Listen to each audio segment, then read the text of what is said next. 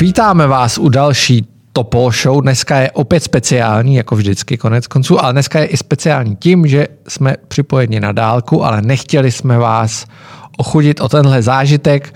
E, proti mně na obrazovce sedí Mirek Topolánek. Ahoj Mirku.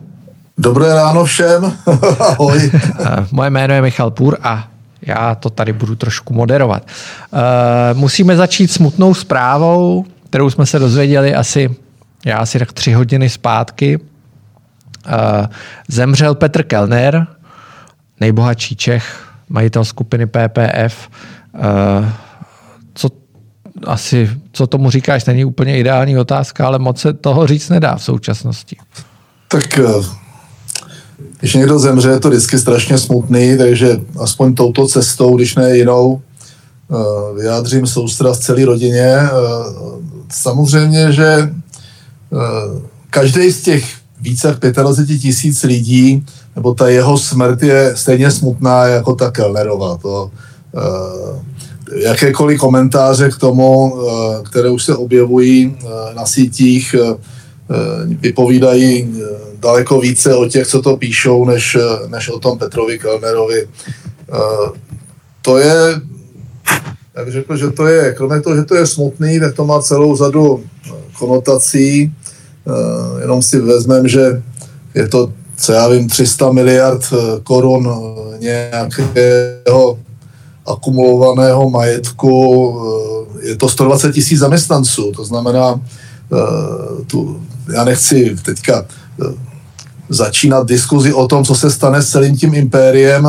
Tady platí zákon zachování hmoty a energie, i když ta Kellnerova nebo Kellyho energie eh, nepochybě, nepochybně chybět bude, tak uh, oni se s tím nějak vypořádají a jenom otázka, uh, vzhledem k tomu, že on vlastnil fakticky 99%, uh, co s tím udělá rodina, jakým způsobem jakým způsobem zorganizují celý ten holding, který působí v mnoha oblastech, jakým způsobem, jestli to případně nebudou řešit nějakou divesticí, já to nevím.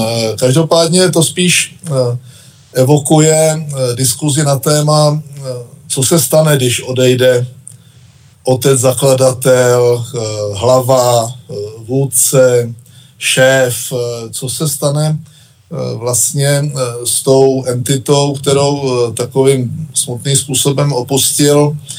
A to bych řekl, že je ta diskuze a jestli to bude mít nějaké vnitropolitické souvislosti, protože nepochybně Petr Kellner patřil eh, do té, eh, do té sítě těch, nechci říkat pejorativně, oligarchů, kteří nepochybně kromě té ekonomické moci měli nějakou moc politickou, kterou nepochybně uplatňovali. Takže to jsou otázky, jinak teď musí být popras na vsi v celém holdingu, ale Eh, možná se to projeví na vlivu akcí a podobně, ale nemám pocit, že eh, právě v tom biznisu eh, by to znamenalo, by to znamenalo nějaký konec nebo to, že odejde i když je to hlava, že by se to celé zastavilo, tak to si nemyslím. A když to vemeš osobně, předpokládám, že jsi se někdy potkal s Petrem Kellnerem, jak na tebe působil? Samozřejmě jsem se s ním potkával eh, v poslední době, eh, co jsem pryč eh, v civilu už méně, naposledy zhruba před možná třemi, třemi a půl lety. Ta Petr Kellner byl, všichni, co ho znali, protože on si, tak jak byl na jedné straně takovým tím nedotknutelným člověkem, tak on si chránil svoje soukromí, on si chránil svou rodinu, eh, vystupoval poměrně velmi málo, když vystoupil, tak, tak to zbudilo vždycky, eh, vždycky spoustu emocí. Eh, on byl nepochybně velmi tvrdý, měl, měl svoje charisma,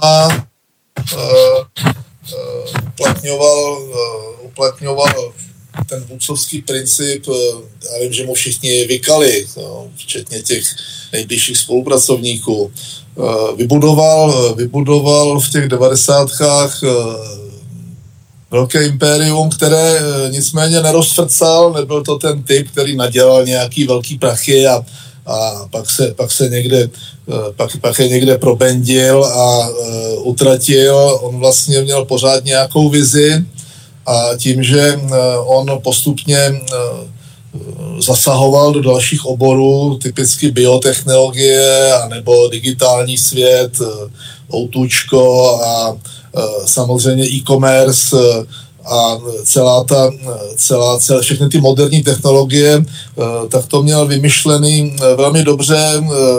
Nevím, jestli je teď ohrožena ta fúze Airbank s, s Manetou, nebo Moneta se to jmenuje. To, to, to já netuším, myslím si, že se to utřepe, ale prostě ten člověk je mrtvý. No, ten člověk, ta smrtelnost a ta zranitelnost každého člověka je vidět na té pandemii, kdy to udeří někdy úplně nečekaně u, u jakoby zdánlivě úplně zdravého člověka a je to o to viditelnější u těch lidí, kteří mají nějakou buď obecnou známost, nebo, nebo eh, patří k, jakoby, eh, k těm, eh, nechci říct baťům té nové doby, ale k těm lidem, kteří názromážili tak obrovský majetek. OK, pojďme uh, na, na... Já, já te, možná, ta, možná ten přesah, teď jakoby ta, ta otázka, kdy umírá vojevůdce, jo? prostě takže myslím si, že PPF se s tím nějak vypořádá. U těch politických stran ty jsou daleko zranitelnější, protože uh, to je vidět, uh, ta spekulace o tom, co se stane s ANO, když odej, prohraje Babiš volby a dejme tomu se stáhne, protože to není homopolitikus typu Václava Klauze, který i když skončil už před téměř osmi lety nebo sedmi lety nebo kolika, Eh, na postu prezidenta republiky, tak se z politiky vlastně nikdy nestáhl a pořád je, nemusíte s ním souhlasit, ale pořád je docela viditelnou figurou, která, eh, která ten eh, veřejný diskurs neustále nějakým způsobem obohacuje a s něčem s ním můžete souhlasit, s něčem nemusíte, ale pořád tam zůstal. Jo. Otázkou je, co to udělalo po odchodu, po jeho odchodu z ODS. ODS vlastně Eh, a to říkám zcela sebekriticky, eh, ten odchod toho otce zakladatele úplně nezvládla. Eh, vlastně ten, pře, ten jakýsi přerod té transformační strany, která provedla unikátní transformaci v nějakou standardní stranu, ten, ten není ukončený, není, není vlastně ten, ten jakoby přechod do, do tradiční a ukotvené strany ještě pořádně nenastal. Co se stane s trikolorou v momentě, kdy, kdy odejde Václav Klaus mladší? A to, a to v situaci, kdy signalizovali předvolební koalici se soukromníky a se sobotnými, eh, to mně připadá na ty dvě strany jako docela podraz. Eh, ta trikolora možná nikomu nebude chybět, ale bude chybět třeba lidem, kteří chtějí volit tu skutečně pravicovou, trochu národoveckou politiku. Myslíš si, že Václav se... Klaus mladší odchází skutečně z politiky? To já, to já netuším. Eh, já si myslím, tak já to tam, já to si mám trochu jako osobně nevraživě, eh, spousta mých kamarádů říkalo, no tak kdyby tam nebyl Václav Klaus mladší, tak trikolora se svobodnými a soukromníky je pro mě volitelná. Ti, kteří jsou nespokojeni s tou vlažností ODS a chtěli by prostě, ne, aby se ten hlas nestratil.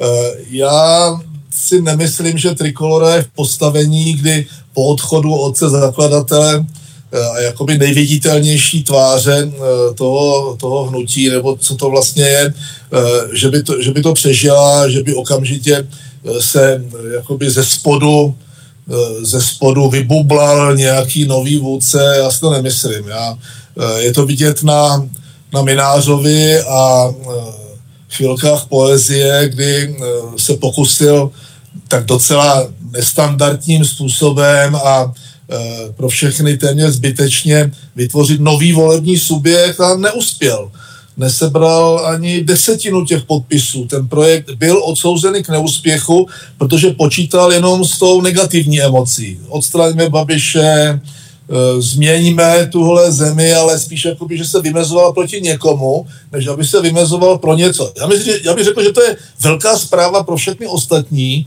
že si nevystačí jakoby s negativním vymezením, tak jak to dneska dělá před těmi volbama kde kdo, eh, možná o tom budeme ještě mluvit, o ČSSD, ale že musí přijít nějakou vizí. Eh, když se vrátím ke Kellnerovi, tak on nepochybně tu vizi měl v tomto smyslu. Chybět bude, ale ten biznis je jednodušší. Jo? Zákon zachování hmoty a energie funguje a když to ta politika je daleko víc iracionální, Eh, jako eh, myšlenky a ideje jsou důležité, pokud tam vůbec jsou nějaké a nedají se úplně zvážit, změřit, eh, vyhodnotit, ocenit. No. Okay. Kromě Václava Klauze mladšího odešel, když už jsme u těch odcházení, i slovenský premiér Matovič. Co to si já mám občas pocit, že když se podíváš na Slovensko, že se tím tak trošku můžeme uklidňovat, že oni jsou na tom ještě trošku hůř než my, protože ta rošáda, která tam vznikla, kdy eh, ministr, který byl dokonce větší multiministr než Karel Havlíček, se stane premiérem. Eh, Igor Matovič odejde na ministra financí a teď se to tam tak různě eh, přehází. Co se to děje na Slovensku? Ty konec konců máš na Slovensku spousta zkušeností. No tak to se netýká jenom Slovenska. Eh, to, co se děje dneska v zemích Vyšegrádu, tak eh, vidíme to v Maďarsku eh, po nástupu Viktora Orbána, vidíme to v Polsku po nástupu PISu a Jaroslava Kačinského. Vidíme to u nás, kdy se tady už sedm let plantáme v druhé polistopadové republice s Babišem. Na tom Slovensku, Slovensko je ještě menší, Eh, všichni tam eh, studovali buď jednu nebo druhou školu, nebo studovali v Brně, nebo zůstali v Praze. Všichni se znají, je tam, je tam, eh, je tam ještě ten, ten to náměstíčko s, s, tím, s tím rybníčkem zatuchlým je ještě menší jak u nás a ukazuje se, že a na Slovensku naprosto, naprosto je to vidět úplně markantně, že si nevystačí ženou s tím populismem už středně době ne, že, e, že vlastně, když tam není ta podstata, není tam ta báze, není tam prostě, jak já o tom vždycky mluvím, není tam ten fundament, e, tak to s tím populismem e, nevydrží, ale můžeš tím ovlivnit na 4, 5, 10 let tu zemi docela negativně. Je rok od ustavení Matovičovy vlády a 83% Slováků je nespokojeno. 83%. A on tak slavně vyhrál ty volby. Eh, to, že nedovládne ta vláda dokonce, předpokládá 71% Slováků, já si myslím, že to téměř 100%. Eh, z 25% padl na 10. Eh, Sulík, já tam celou řadu těch lidí osobně znám. Richard Sulík měl ve volbách 6%, dneska sáhá na 15. Ty zbývající strany, ta Kiskova, z který on se okamžitě jakoby vzdálil po, po volbách, a ta Kolárova, což je taky jako bizarní figura, Eh, ti jsou kolem 5%. To znamená, oni jsou zlej na defenestraci, eh, ta vláda se rozpadá, odešel Richard Sulík, odešel Ivan Korčok, už to přestalo bavit toho Kolára, odešel vlastně eh, Krajňák, který nedělal špatnou práci. A Čaputová, jak se ukazuje, sice je to jakoby Barbína, je, je hezká, jako, tak jsme ji trochu záviděli, ta vyzývala sice Matoviče k demisi, ale nemá žádnou sílu, žádný politický přesah. E, Matovičovi, to přece, že mu hrabe, jsme věděli už jeho vystoupení v parlamentu. Teď mu hrálo definitivně. To, to my si mysleli, porazili jsme Fica, ale to byl jenom, to byl jenom člověk neporazili v podstatě tu stranu. Teď Pellegrini jako nástupce má 23%. To znamená, je to strašně turbulentní, všichni se navzájem obvinují, začali prostě s akcí čisté ruce a skončili znovu u sebe, tak jak to bývá tady u těch, eh, tady u těch velkých akcí tohoto typu. A to, že teď eh, poměrně slabýho ministra financí pošlou dělat premiéra a Sulík Sulík a Matovič si sedne, což je další bizar eh, na finance, jenom dokreslení toho stavu. To znamená, je to turbulentní, podle mě hrozí předčasné volby, eh, v tom formátu, jak, že ten, ten Matovič se chová, tak, tak ty musíš pryč, ty musíš pryč a, a to, už jsme o tom mluvili minule. Myslím si, že to ukazuje na křehkost těch i 30 let po, těch, po těch revolucích a po těch změnách. Je ta společnost tak nezralá a ta demokracie tak křehká, že opravdu až to člověka zaráží, jakým způsobem je to ohrožené. A do toho samozřejmě vstupuje ten velký tlak, a taky o tom možná ještě bude mluvit, Ruska vrátit se zpátky. Eh, na dobité území po válce, na tu sféru vlivu, na tu buffer zone, na to narazníkové pásmo. To znamená, eh, narůstají tenze v té společnosti mezi těmi, kteří jsou rádi na tom západě, ať už je jakýkoliv a nechtějí znovu jako patřit někam jinam. A to, to v tom, na tom Slovensku je to ještě víc vidět jak u nás. Tam Myslím, že si málo lidí uvědomuje, jenom taková poznámka nakonec, než dojdeme k dalšímu tématu, který si má hodně společného vliv eh, těch dezinformací na tu společnost. Jo? To je, eh, ať už u covidu je to vidět, u očkování a konec konců třeba se to určitě stane i u Dukovan, což je další téma. Eh, vláda neoslovila, ne, neplánuje oslovit Čínu jakožto možného dostavitele nebo dostavitele uh, Dukovan. Chystá se naopak oslovit Rusko.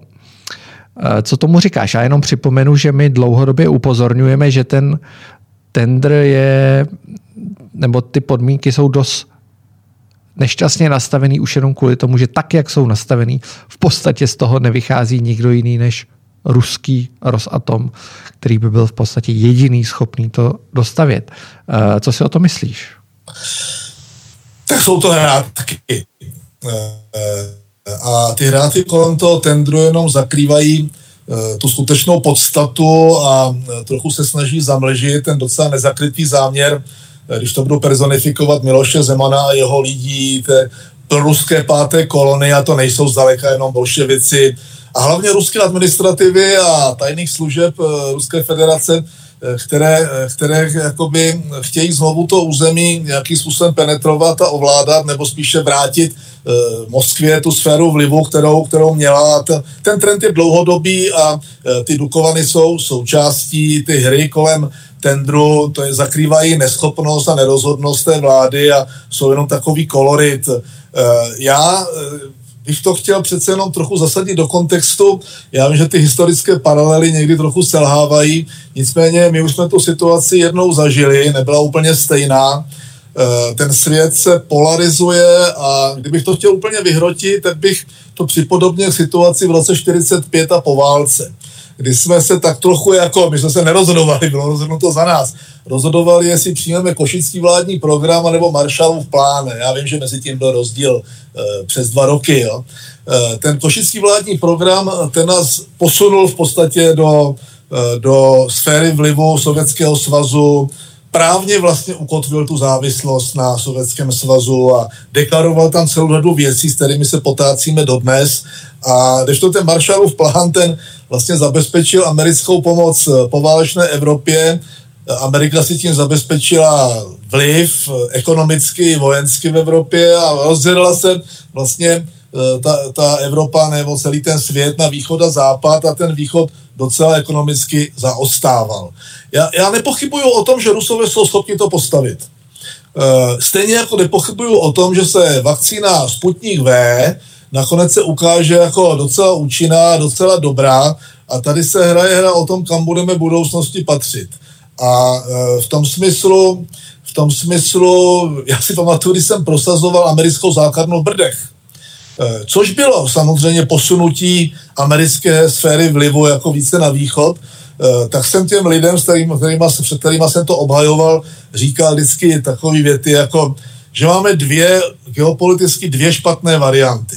Jedna je být vazalskou svazovou republikou Euroazijského svazu se sídlem v Kremlu, anebo s nadsázkou 17. spolkovou zemí Německa vůči země Evropské federace se sídlem v Berlíně. A že já sám pro sebe vybírám tu méně špatnou, méně špatnou tu druhou variantu.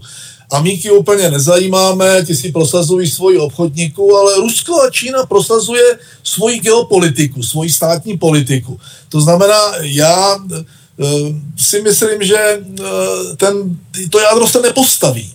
tady nebude nikdo schopen vlastně s těmi vlivy, které jsou zatím, to sleduje deset spravodajských služeb z celého světa, je to obrovský tender a pokud by, pokud by my jsme vyřadili Číňany a, a třeba i Rusy, tak to povede k tomu jako minule, a to bylo u Temelína, že se to vlastně nepostaví a my se staneme energeticky, ekonomicky a fakticky geopoliticky docela zranitelnou a závislou zemí. Takže je to nebezpečná hra, eh, odvaha, o Havlíčkovi nemluvím, ale mluvím o té vládě, něco rozhodnout je minimální, před těmi volami to neudělají a jsou tam vidět, jak dlouhé prsty hradu, když to trochu jako zvulgarizuju, tak daleko více ty dlouhé prsty Kremlu, eh, jakým způsobem vlastně pokračovat dál, jestli budeme závislí na jádru nebo na plynu, což je obojí eh, by bylo v tom případě z Ruské federace, eh, tak to jenom dokresluje tu naši volbu, nebo ne, volbu, nevolbu, tu, tu naši schopnost vlastně se prosadit a v tom případě Evropská unie možná špatně, nadáváme na ní, ale je to svým způsobem jakási kotva eh, zůstat, zůstat jakoby eh, v té, řekl bych, západní společnosti a máme se to někde u Hodonína a teď jenom otázka, jestli to bude na východ od Užgorodu a nebo už na východ od Hodonína. To jako, já nevím. Další otázka, už jsi se sečetl? Já, já si připadám znač, značně teda odečteně, jo, ale eh, já vůbec nevím, proč ten stát chce.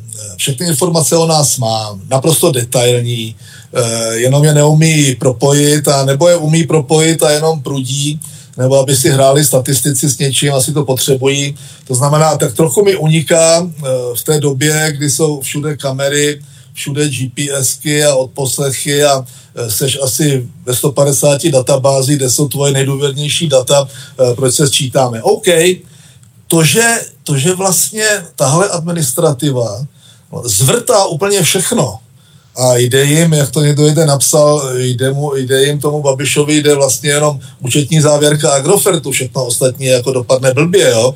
Ten The Country for the Future projekty tohohle typu dopadly všechny špatně elektronické dálniční známky, neschopnost, nenajelo to pořádně, systém registrace pro očko, katastrofa, pak jim vyhořel server pro ten dotační program a teď ty formuláře pro sčítání lidu. Eh, je tam vidět, eh, takže abych řekl pravdu, to odečítání těch lidí, to je těch 25 tisíc mrtvých, taková cynická důchodová reforma, jim jde líp, jak to sčítání. Nevím, jak jim jde dělení, tu společnost rozdělují naprosto fatálně a násobení jim jde, protože oni multiplikují a násobí všechny ty skryté problémy, které tady byly a, a vlastně umocňují dokonce. To bych možná, takže, takže sčítání lidí nejde. Babiš by si mohl dát heslo jako svého času Černoměrdin. Chtěli jsme to udělat co nejlépe a dopadlo to jako vždycky. A svědčí to o tom, že došlo k totálnímu rozpadu té administrativy vlastně a fungování státu destrukci té státní zprávy. Oni nejsou schopni zprocesovat lege artis a bez nějakých problémů vůbec nic. Je to dáno tím, že vlastně nikdo na sebe nechce vzít odpovědnost, nikdo nechce nic podepsat. Eh, ten zákon o veřejných zakázkách je tlačí samozřejmě k tomu, že kdo dá nějakou opravdu velmi nízkou cenu, tak dodá respirátory, eh, dodá, dodá prostě software pro něco, ale v zásadě už dneska ty věci přestaly fungovat.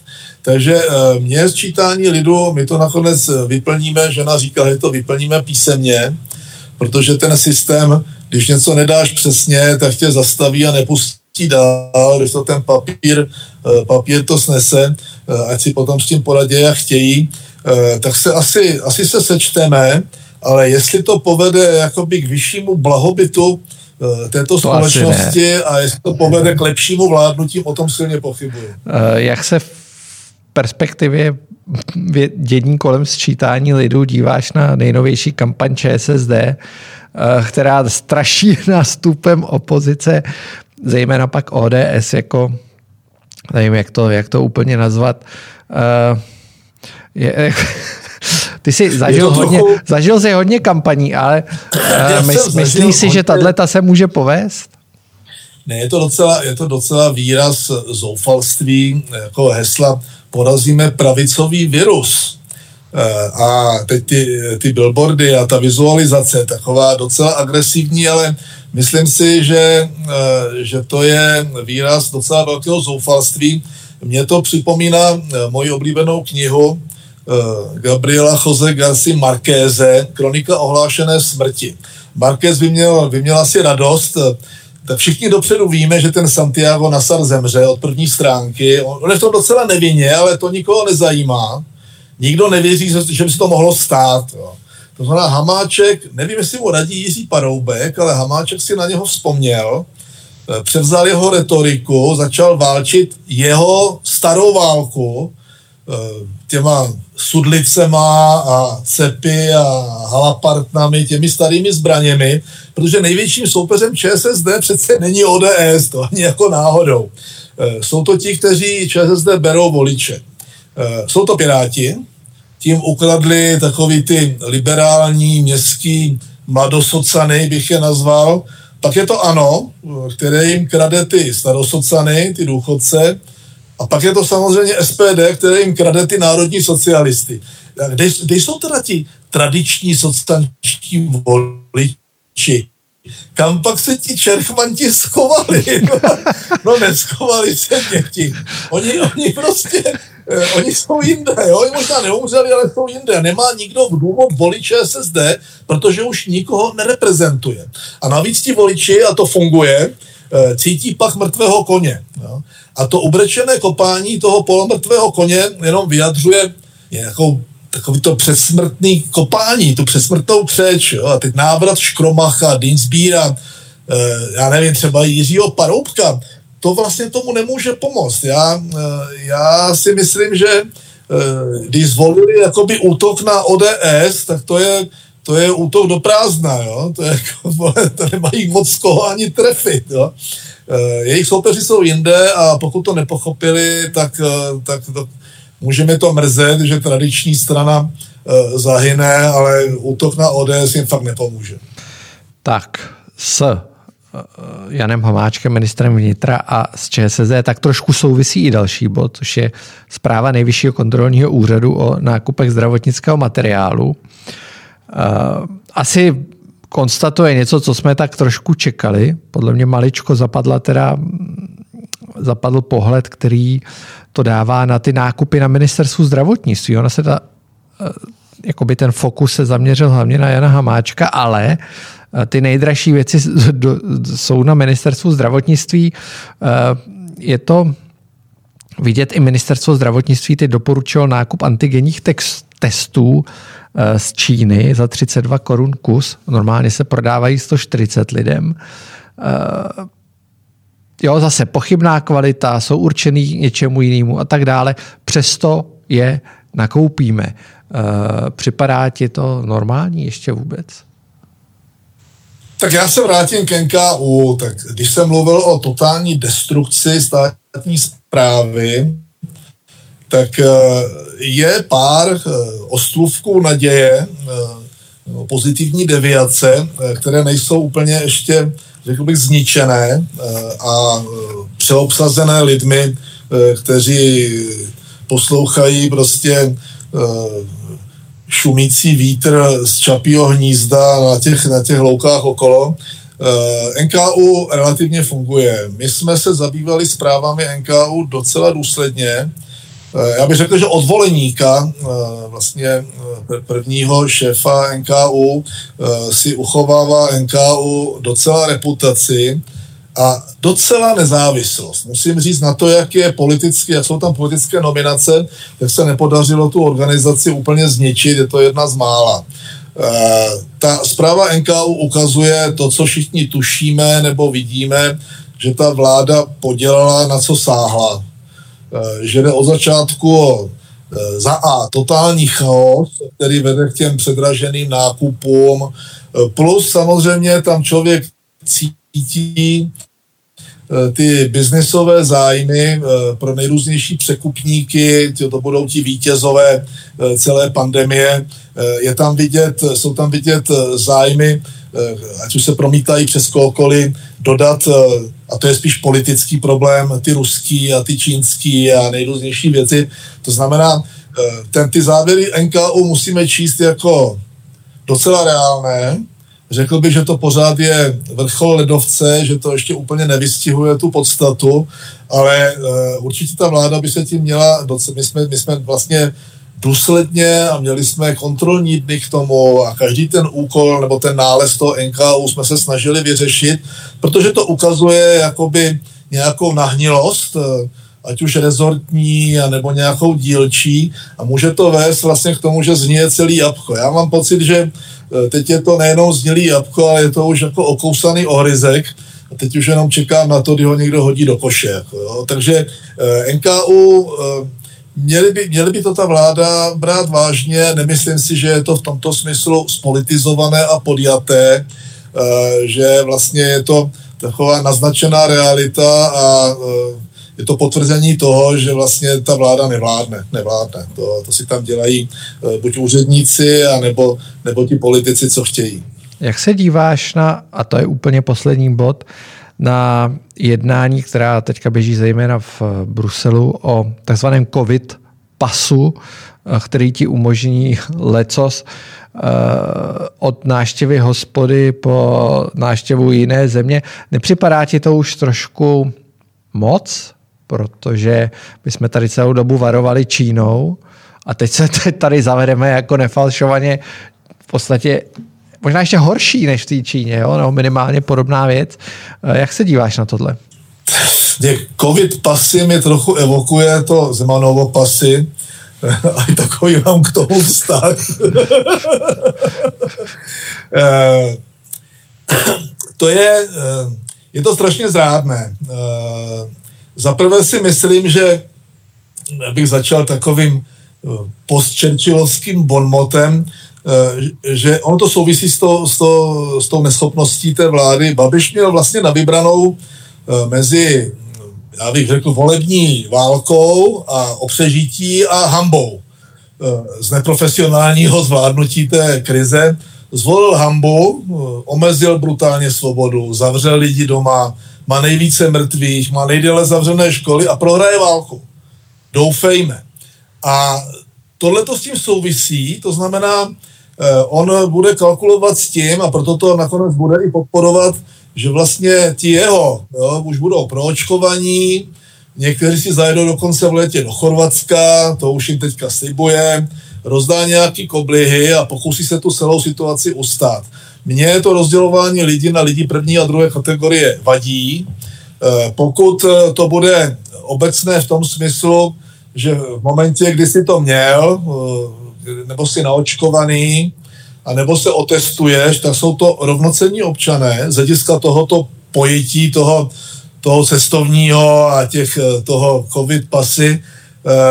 Jakmile tam bude jakákoliv výjimka, nebo jakmile tam budeš diskvalifikovat nějakou skupinu lidí, tak to připadá úplně špatně. To, pokud ta vakcína nebude dostupná pro všechny a on počítá s tím, že do léta to zvládne, takže možná, možná bude, to já netuším, uh, tak je to celý špatně, je to, je to obezlička, uh, bude to dále rozdělovat tu společnost a vzhledem k tomu, že tahle vláda sice pod retorikou tvrdého boje s covidem zvolila cestu postupného promoření společnosti, Eh, a ten covid se tak trochu tím, že to většina lidí vlastně bude, bude mít a měla, eh, tak trochu vyřeší sám. Eh, tak mně to připadá trochu jako laciná hra. Já nevím, jak vidíš, tak cestovat, cestovat někam do světa se nakonec nemusí vyplatit.